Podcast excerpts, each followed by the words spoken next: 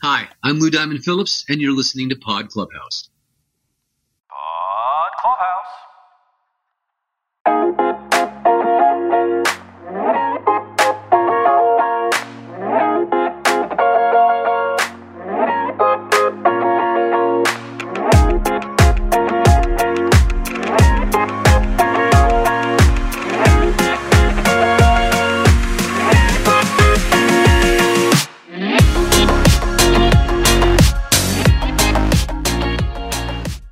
Welcome to Decorating the Set, from Hollywood to your home, with your hosts, Beth Kushnick and Caroline Daly. Hey, Beth. Hey, Caroline. I am so excited today to talk commercials with you. This is a completely different facet of your career that I feel like most people never think about as a set decorator. Talk to me about how you got into commercials. You know, Caroline, I actually started in the film business on commercials. In those days, even before I got into the union, there were a plethora of commercials being shot in New York, and we're talking a lot of years ago, but that's how I started, and I've sort of come full circle, having just completed one huge commercial for Frito-Lay with Jimmy Fallon and his family that was aired on the Thanksgiving Day parade.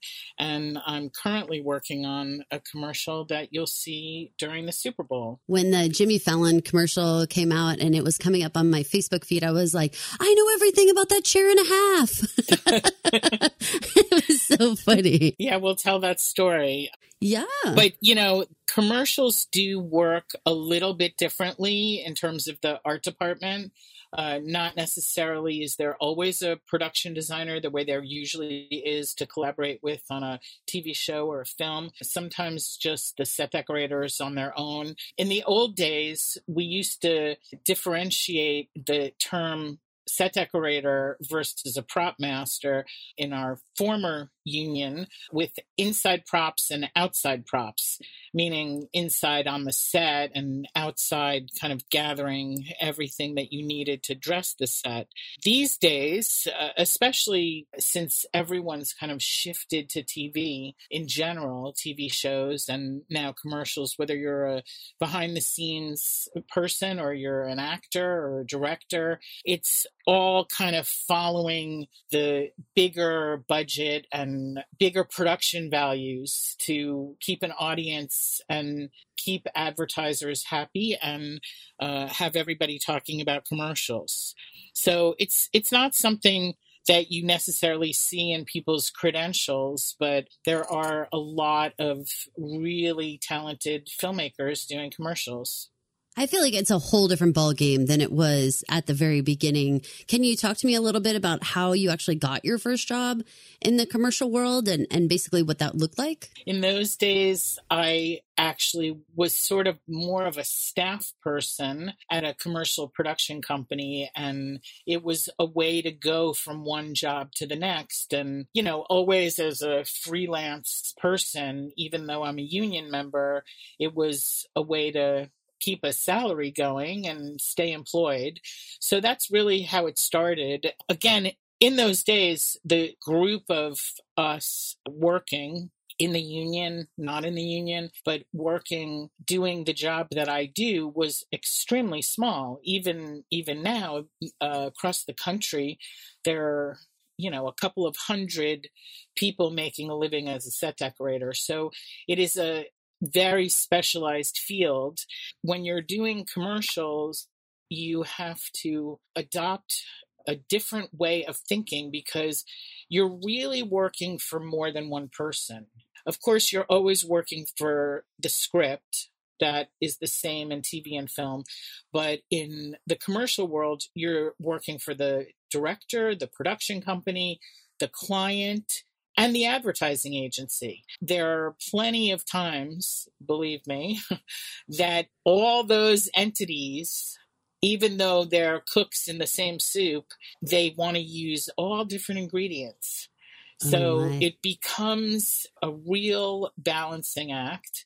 Back in the good old days of advertising, there were many, many, many more people involved. You know, for an advertising agency in those days, if you were on a commercial shoot, that was your big ticket out of the office, you know? So we would see all these advertising execs show up at the, at the stage we were building a set on, or, you know, at a location we were shooting, and it was their like big dress down day before you had a dress down day. And, you know, here they were in the glamorous, you know, living the glamorous life on, on a shoot. And everybody sort of had to, I think, justify their their jobs and their creativity a little bit more. So there were just in, in the old days, so many more opinions to deal with. Now, you know, through social media and the way marketing campaigns are launched, it's tighter and more efficient. You're still working for different people who, you know, have different concerns. It's interesting. It's a balancing act. The scheduling of it is something that happens almost literally the day before you shoot. Oh my gosh. Not stressful at all. No, no. I've been oh having a couple gosh. of really good weeks. Oh, wow. That's crazy. Obviously, we're we're still dealing with pandemic times now, so things are a little different with Zoom meetings and things like that. But when you started, is there a vast difference between the way that commercials are shot back then versus now, or, or is it really still all the same? Well, now I'm definitely doing much more of my prep by computer, less shopping, less visiting a prop house, Zoom meetings and phone calls, and sharing a lot of photos. My whole life has become about Google Docs and and and shared uh, edits. You know, and honestly, it's just not it's not my bent. You know, I, right. I love the touchy-feely, see it in person, and I kind of dread having this stuff show up, having not laid my eyes directly on it. But, you know, that's where, again, I'm going to be in like complete and utter pivot mode this week. The job I'm on shoots for four days, and we're going to be creating thirteen different characters and their environments. And oh, wow. We're going to knock it out of the park. The way in which it's different is as much as you're appealing to the public, you know, social norms and where we are as a society right now really influences who is selling product and how products and their advertising agencies and their their companies want to be represented. So it, it used to be a much freer time, you know, when taglines of where's the beef were prevalent. And now you have to be careful, even on a set decoration level, of what you choose, the decisions you make, the selections, how you're portraying a character. And then there are huge expectations between visual effects and shooting on location and protecting homeowners' houses. And commercials try to be expedient by, for instance, shooting more than one thing at one location.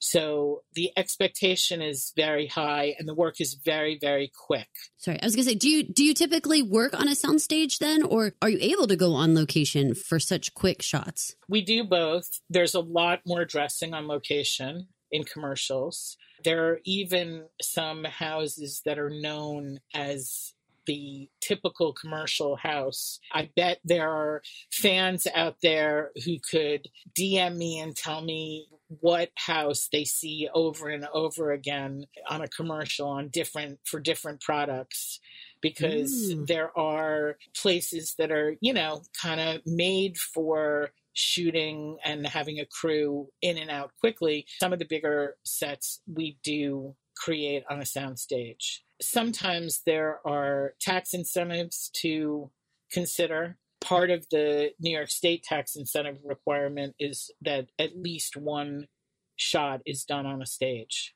Oh, wow. I didn't realize there'd be rules like that. Do you have a yeah. preference between a soundstage or a location for your work? Well, for my work, you know, it's a double-edged sword, because if I'm starting on an empty soundstage, I'm tasked with creating every bit of whatever we're doing from the ground up, you know, and, and we've gone through all the categories that I'm responsible for, from greens to hardware to furniture and lighting and wallpaper and tile and, you know, all those things.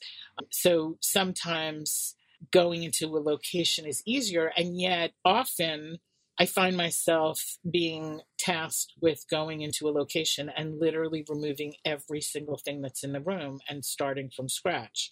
So yes, we've got the walls and the floor, but not much else. So it's sort of fifty-fifty. It kind of really depends on the job and the scheduling. The bigger commercials that I'm doing, they do realize, the producers do realize that it sort of all comes down to dressing locations and that a, an adequate crew is needed. The days are long. The crews are definitely pushed. And, you know, the, the difference in doing a commercial is it's a kind of finite time frame. You know, even if you're on a big job for two or three weeks, it's over. And And then you get to collapse, you know, on a T V show, you got to do the, you got to get ready for the next episode. Right. I mean, so it does seem like such a quick turnaround. What's the average length from start to finish of a commercial? What I've been finding lately is that I have a week or so of prep with maybe half a week of shooting. The problem is, is that inevitably, however the storyboard and the concept begins, I find that it changes daily, even up to the last minute. Even though I've been on this particular job for six days already, I really didn't start my prep until Friday, when all of the location scouting was done and the, the answers came through and the lists started being made. So it's it, it's really a scramble, but I'm grateful to have a great crew, great assistance, and really a lot of support from prop houses, because you tend to do a lot of rentals. When you're working on a T V show or a movie, you've got a shop and you've got places to store things. On a commercial, you know, it's kind of one and done. Everything's got to be returned or disposed of. You were speaking earlier about how you have to be thoughtful about what's in a commercial these days, especially, you know, just being careful with what products you have in the shot. Like if you have a specific product you're advertising, then say you're in a kitchen, you have all these other natural products that would be there. How do you deal with that? How do you deal with clearances and, and what do you deal with, like, competing brands and that type of thing? We must take all of that into account. When we were doing the Frito-Lay commercial, we were extremely brand aware. I'll come back to clearances in a minute, but just wanted to mention that on that job, there was actually a chip expert. A who, chip expert? Yes. Okay, how do we get this job? Oh, he, he, this fabulous guy has been doing the chips for Frito-Lay for so many years that now his son, his sons are doing the same job. I mean, wow. in, it is a painstaking prop master kind of job. And uh, not that we were looking at other products, but for instance, having a selection of hero bowls. Hero meaning exactly what it is, the, the actual, you know, one and only uh, hero bowl for the perfect chip or the perfect Dorito. Uh, you know, that is that is really a, a job in and of itself. What does one look for for a hero bowl exactly? What what are the characteristics of such a bowl? Clear, clear bowls were the directive, glass or plastic, because you want to see, you know, the sides of the bowl, a certain height that doesn't look too big, but is sort of expansive, you know, nothing that looks like a container, but something that really looks more like a bowl. But again, size is an issue, because you don't want to look like you're serving a salad bowl size worth of potato right, chips. Right. Now, here's the thing. On commercials, you have to have a really good sense of humor, because these things are critically important. You must take them very seriously, Caroline. I mean, in, in, in, I like when you say like that to me, like Caroline.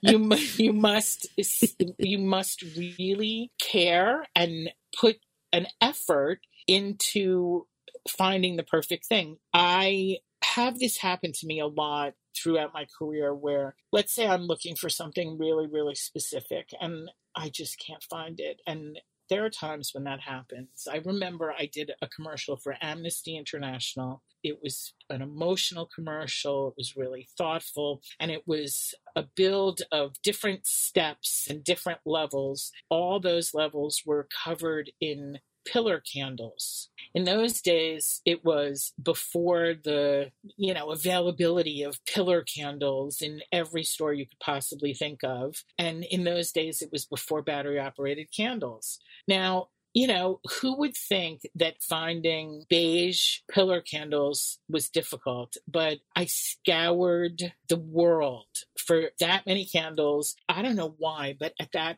time, and I don't even think it was really around a holiday season, it was just impossible. It became like the one thing of the job that, of course, was the most important to create the atmosphere and, you know, something that I couldn't produce.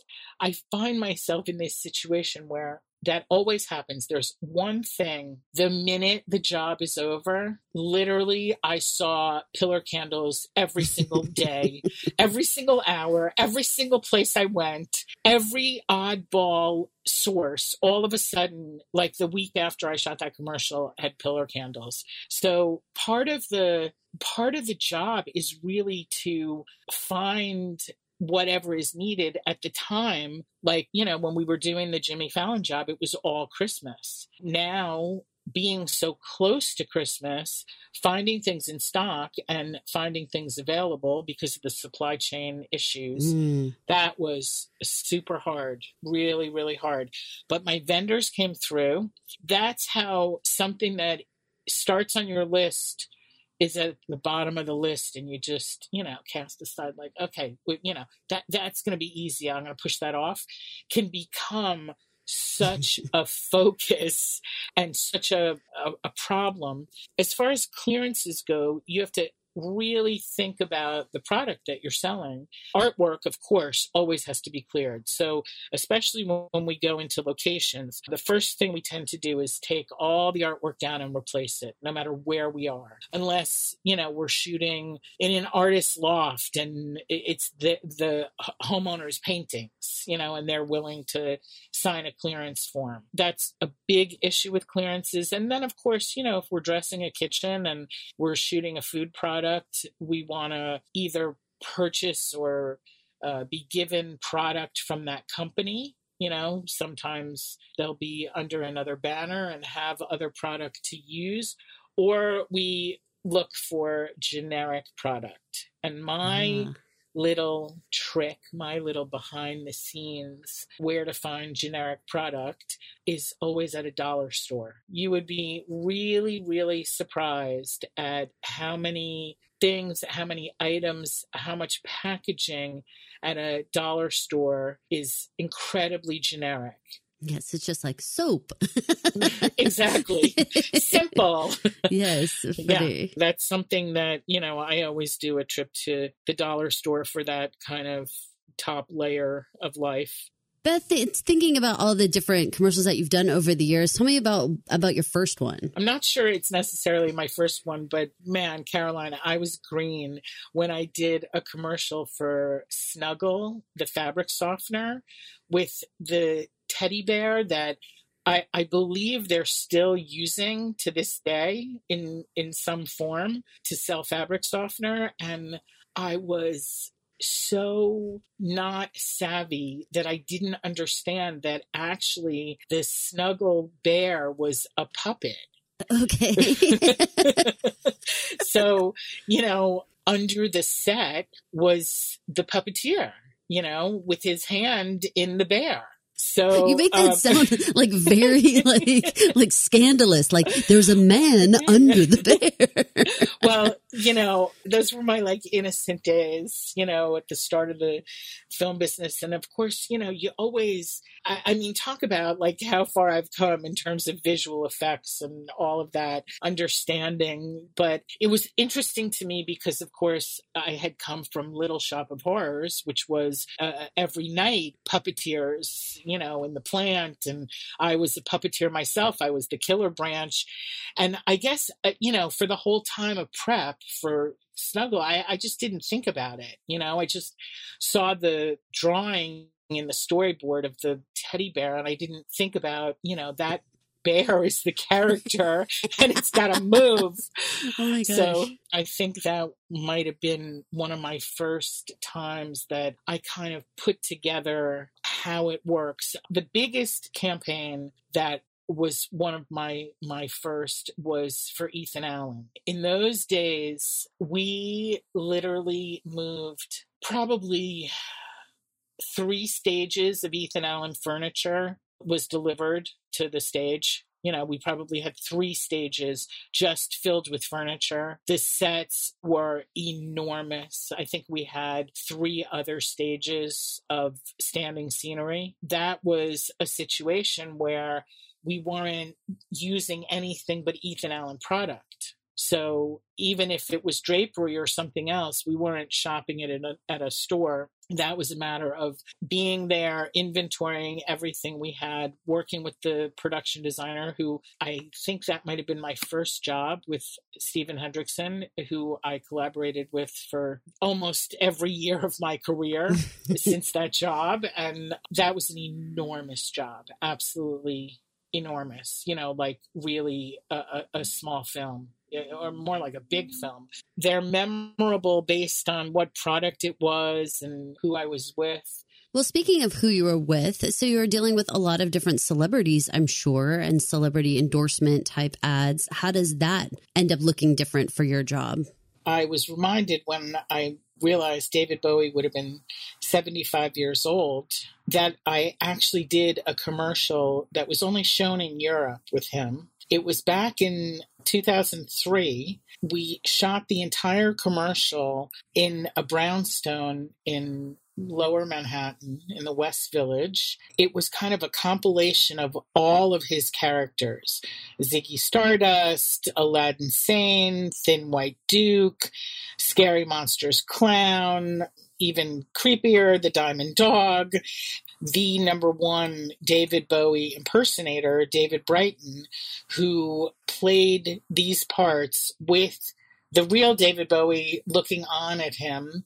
And it was for uh, Vittel Water. You know, we had we had a lot of downtime. We were shooting for a number of days, and we dressed all the floors, especially in the kitchen, of this brownstone. And I remember it was mostly with people that I had not worked with before. It was a, a big honor that I got this commercial, and with Bowie, and it was Europe, and, you know, they were spending a ton of money.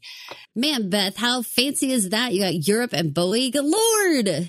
And especially for me, a lifelong Bowie fan. And, you know, it was so hot. It was the middle of August, and the brownstone wasn't well air conditioned, and everybody was cranky, and there was all this downtime in between the changes for David the impersonator, for all the hair and makeup and wardrobe. I remember just being on this really thin little staircase, the bottom of the stairs. Bowie just sat down, and he just started talking to me while we were waiting for everybody to get ready. It was just an intense experience. I was having like an out-of-body experience because we were just talking about the weather and New York and, you know, run-of-the-mill stuff. Right. Turns out celebrities are regular people. Completely. Because I've had my fair share of celebrities who don't consider themselves regular people. They're not from our planet. No, no, no. Uh, that, that, that's a whole other podcast full of stories. Yeah, it was amazing. He was, he was such a perfect, gentle spirit, and just so kind and appreciative. And it was really cool. It was one of my better commercials. The other one that brings to mind, celebrity-wise, is a commercial I did recently that involves a really great purchase I made of a chair and a half. It was for the Frito-Lay commercial. There was a shot of Jimmy Fallon with his two daughters sitting next to each other, and he's reading his actual book that he wrote, his children's book. When we were dressing the location, it seemed like, mm, I don't know how they're all going to fit in a regular chair. So, you know, I, I said, I think we should get a chair and a half. And everyone looked at me like I was crazy because they hadn't ever heard of a chair and a half. Is that, is it like of a time, Beth? Because I certainly know what a chair and a half is. So is, is, it might is, be. It, is it not called that anymore? What What is the deal? I don't know. I don't, maybe it's not called that anymore, but the people I was with looked at me like I was crazy. But I did find a chair and a half from my, you know, one of my great go-to sources, Raymore and Flanagan, and they got it to me literally the next morning. And, you know, it made the shot. It really made the shot because it was the right scale. And that is something that's very important in commercials because you're not doing big sweeping, let's see the whole room shots.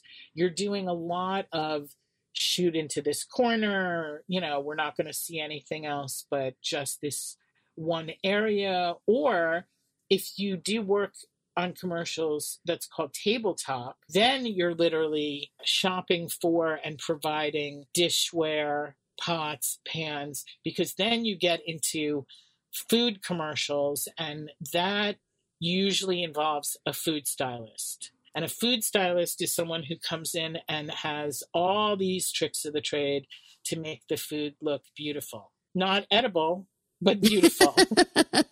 I'm curious. Okay, so so that must be a whole nother thing that you have to deal with is, okay, it's one thing to put a real chip in a bowl, but I can imagine that you might have to make other allowances or think about different things when you're not even dealing with real food. The backup for all these items is much more in a commercial than, you know, for instance, how many takes are we going to do if we're in a party scene and we have confetti?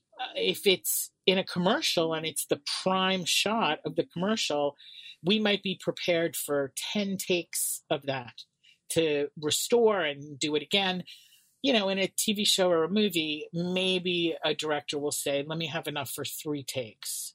All those questions become a, a scenario that you have to really understand and take into account. And all these hand props are really close up. You know, if someone's making coffee in a commercial, you're going to see that mug. So it's super important, even down to what's on the bottom of the mug. Uh, a lot of mugs have something that's printed on them that you can't get off, that is not just a tag. So all those details inform the product, what you're doing, the storyboard. They all have to be taken into account. I could be in a situation where they say, okay, get me a white mug. Well, you don't just get one white mug. You get a dozen choices times ten takes. Oh, wow. You know, I actually learned early from commercials that that's what made me a thorough and looked like I was an experienced prop person, is that I understood that concept. You know, I would never leave anybody hanging on the set with just one choice or just enough for one take, because when you're shooting close up and everybody's hands are involved, what if someone knocks something over? What if the plate breaks? What, you know, you're in the middle of your shoot day and right, you're, you're standing there empty-handed. Yeah. Yeah. But there seems like there's so many decisions that you're having to make. I can't imagine having all these different people that you have to deal with. How are decisions actually made in a commercial setting? Well, these days we do put together a lookbook. You know, that's something that we do for a T V show or for a film. It gets presented to the network or to the producers of a film, to the production company at a certain point. But for a commercial, we're constantly updating that lookbook, constantly pulling things in, getting feedback, taking them out. So it's much more of an immediate kind of collaboration because it's taking place over a short amount of time and people are weighing in. And when people don't like a chair. Believe me, I hear about it. So again, that goes back to, I remember doing a commercial for American Express, and I remember specifically sitting around a huge conference table at the agency and talking about all these various setups. And I had one of the ad agency execs ask me, actually, for a Biedermeier toilet. What? Now, Biedermeier is a style of furniture, a very uh-huh. classic style of furniture. And I don't know if he was trying to impress us with his knowledge of antiques. I don't know whether he was doing a renovation on his traditional looking home, or if this was just some crazy idea that he had in his head. I think that might have been the day that I decided to stop doing commercials for a while. Because I just I, I just couldn't wrap my head around it. So coming back around to being in the commercial world now, I'm really enjoying myself much more. In COVID, a lot of these decisions are obviously made, you know, via computer. So it's not like you have to have a totally straight face when somebody asks you for a Biedermeier um, toilet. Yeah. But it is the so story funny. that I, I tell, reflecting back on that, no matter what commercial that I'm on, because it immediately informs the listener of who I am sharing this story with that I have seen it all. During COVID time, and I would hope that people wouldn't be asking for such extravagant, like crazy off the wall type ideas. I mean, I feel like there's a little bit more. I want to hope, you could correct me here, I want to hope there's some, you know, sense of just like common sense that like yeah, things are difficult there to get is. right now. So yeah. let's be cooler than a Biedermeier toilet request. There is. It's, it's, it's much more normal, I think, right now. And, you know, all of these spots that I'm working on are hopeful and uplifting. And I think just like we talk about, you know, what are the colors of the year during COVID times? What are the commercials of the this coming Super Bowl going to be? What makes us smile now more than ever? Because we need that. So that has a lot to do with, you know, how these boards are being written and, and how the products are being thought of. And, you know, it's way more enjoyable for me to be involved in something that's bringing laughter and interest and good stuff. It seems like every commercial has to be like its own mini little story with a quick like plot twist and a joke and laughing. Like, yeah. I mean, they, they can't just be like, here's the product, thank you, move on. Like they have to be clever. The consumer is more educated and informed than ever before. There are so many similar products, you know, to choose from, the, you know, wide array in, in any category, how things are sold, because, you know, so many things can start and become really hot on Instagram and, you know, take off from there. So when you're doing a, a national commercial that is buying airtime, whether it's during the Thanksgiving Day parade or the Super Bowl, it's been well crafted and thought out. Beth, there has to be a lot of things that you've picked up, t- tips and tricks and things that you've learned on a commercial set that you've used probably over in your film and T V world. But what is something that stands out as as like a, I can't believe that exists and that I had to learn about that? You know, I really did get my chops, uh, you know, as as a prop person on commercials. And because that's the way I started, you know, first the theater, then in the film business on some T V movies. My first year or two that I was working consistently was on commercials, just like the Snuggle teddy bear stunned me. Um, I, I remember learning actually what a spit bucket was, which is when an actor is eating or drinking on a commercial and you're doing take after take after take, the prop master is there with a, a spit bucket so the person doesn't have to eat the whole bite every time. Oh, wow. And um, you know, it might sound gross, but if you're the actor or actress, believe me, you want that, you know, benefit of being able to spit. And I just thought, I mean, I, I was young, you know, I was right. young. I'd be like, what is happening? Is that person sick? Exactly. I, and, and, but then I thought, wow, that is so damn smart. You know, it's like such a pro thing.